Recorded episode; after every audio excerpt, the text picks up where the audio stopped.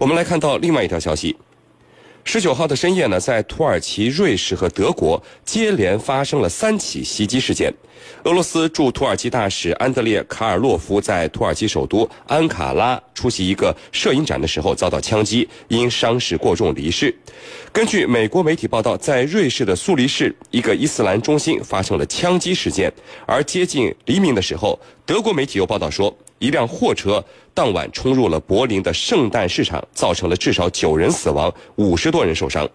一夜之间，事故频发，震惊了世界。那么，到底谁是幕后的黑手呢？呃，这这一系列的事件将会对世界的局势带来哪些影响？我们就继续来聊一聊这个话题。呃，袁教授啊，呃，这个相比较土耳其的乱。瑞士一度是被大家认为是欧洲最安全的国家，那这个苏黎世又是瑞士最大的城市，而柏林呢，你看是德国的首都，也是德国的最大城市。在之前的几次欧洲恐怖袭击之后，这些西欧国家的防卫安全等级已经很高了，那怎么还能在一夜之间，你看发生了三起恐怖袭击事件？您觉得这三起袭击之间有没有什么联系呢？好的。那么，我个人觉得啊，这三起几乎同时发生的恐怖袭击啊，它内在还是有一定的联系的。那么，可能都有着深刻的 IS 的背景。那么，目前呢，呃，IS 呢，呃，它这个恐怖组织啊，那么实际上是在困兽犹斗，做最后的挣扎。呃，从土耳其这个驻土耳其呃俄罗斯驻土耳其的大使遇刺身亡这件事就可以充分说明这一点。我们知道，那么叙利亚政府军对。这个他的最坚定的支持者就是俄罗斯。应该说，没有俄罗斯的空中支援，没有这个俄罗斯的坚定的支持，那么叙利亚对 IS 的攻击是不会进展的如此顺利的。那么根据新闻报道，袭击俄罗斯驻土耳其大使安德烈卡洛卡尔洛夫的凶手呢，是当地的一名防暴警官。那么袭击时，他大喊着要对呃叙利亚和阿勒颇的这个报复。那么袭击时呢，他大喊着这是对叙利亚和阿拉颇的阿勒颇的报复。呃，那么从这一点就可以很明显的看出，他是坚定的一个 IS 的支持者。而欧洲呢，的确在遭受到连连的恐怖袭击之后呢，加强了安全警戒的级别。呃，那么可以说是高度戒备。但是恐怖袭击的特点就是防不胜，就是防不胜防。由于手段的隐蔽性和这个需要防备的点太多，所以几乎只要恐怖分子能够精心准备，他几乎就可以呃完全可以得手。那么欧洲呢？而且由于有大量的这个伊斯兰人口啊，那么所以它的种族成分也非常复杂。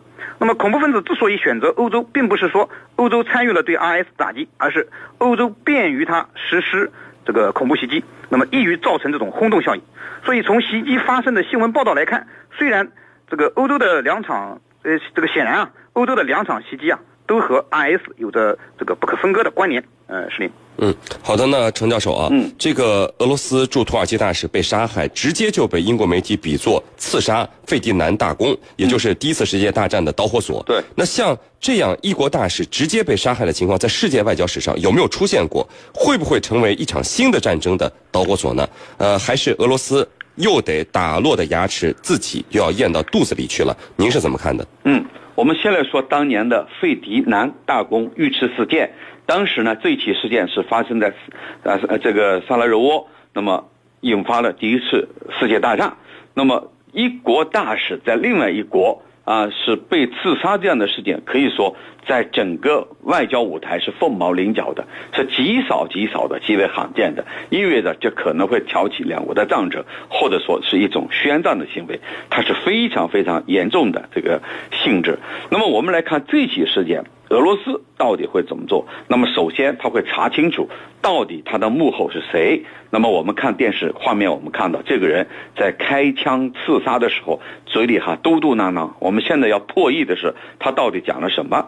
是不是在这个喊一些极端宗教的口号？如果是这样的口号，那么他和极端主义、极端分子有联系。那么第二，我们要看看他跟土耳其政府的关系。现在土耳其政府呢，把他引到居人运动上去了，就是把他引到，呃，埃尔多安的对立面、敌对派那方去了。而俄罗斯呢，在第一时间定位为这是恐怖袭击事件。那么这个定位有什么含义吗？我觉得含义很深。它的含义就是这不是土耳其政府的行为，那么不能给外界误认为是土耳其政府雇佣的刺客，因而呢，它会导致土。俄两国关系重新回到战争状态，不是。那么双方都做这样的认定，很显然都在淡化这件事情。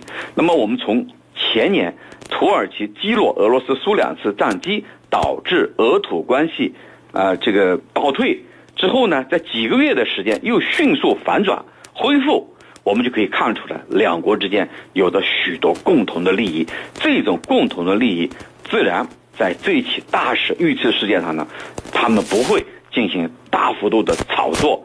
甚至采取报复措施，而会呢首先去进行深入的调查，弄清楚他背后的动机，那么再采取下一步的行动。那么目前我们没有迹象看出俄土两国会彻底翻脸，或者是拔刀相向这样的迹象。那么从两国的定位和他们的第一时间反应来看，我们已经看出来了，两国在中东还是有很多利益上的共性之处的。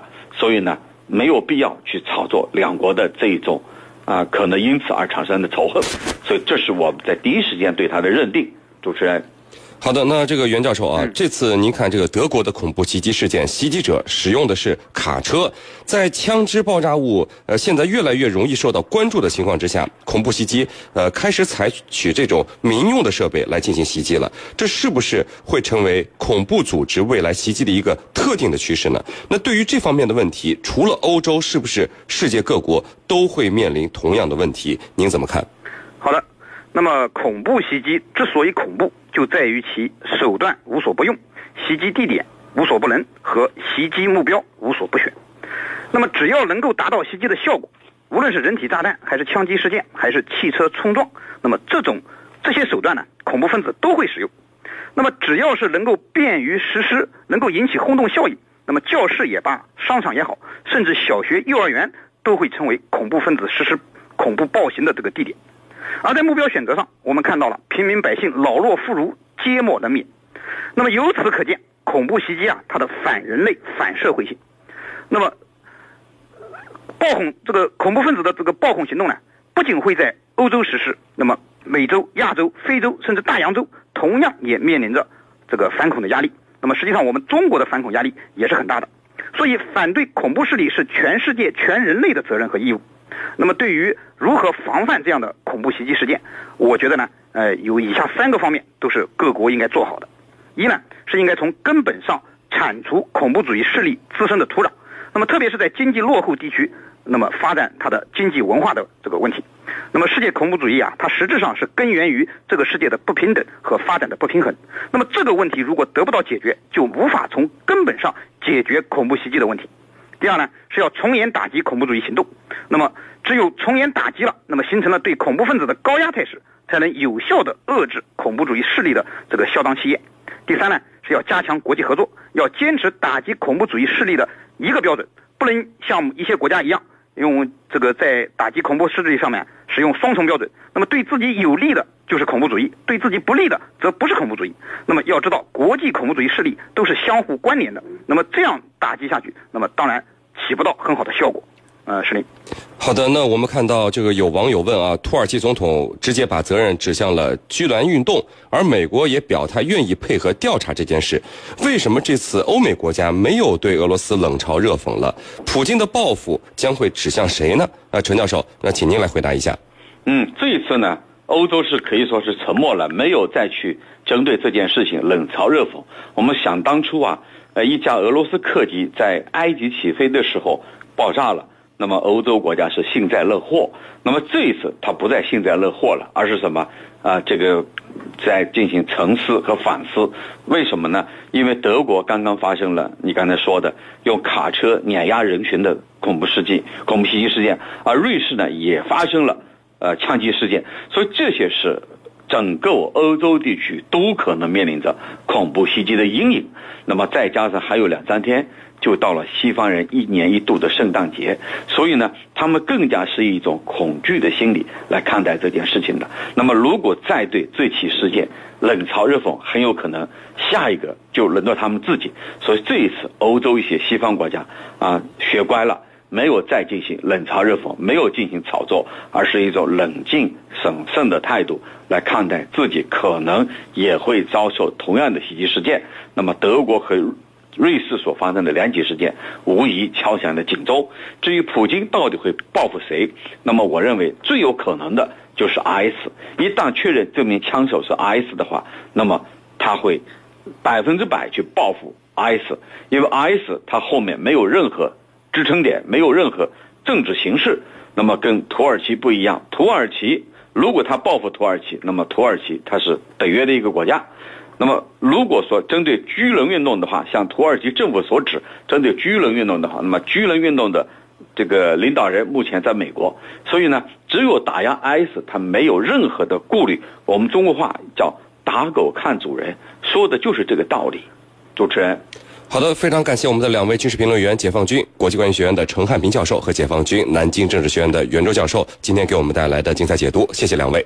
不客气，主持人，大家再见。谢谢大家，再见。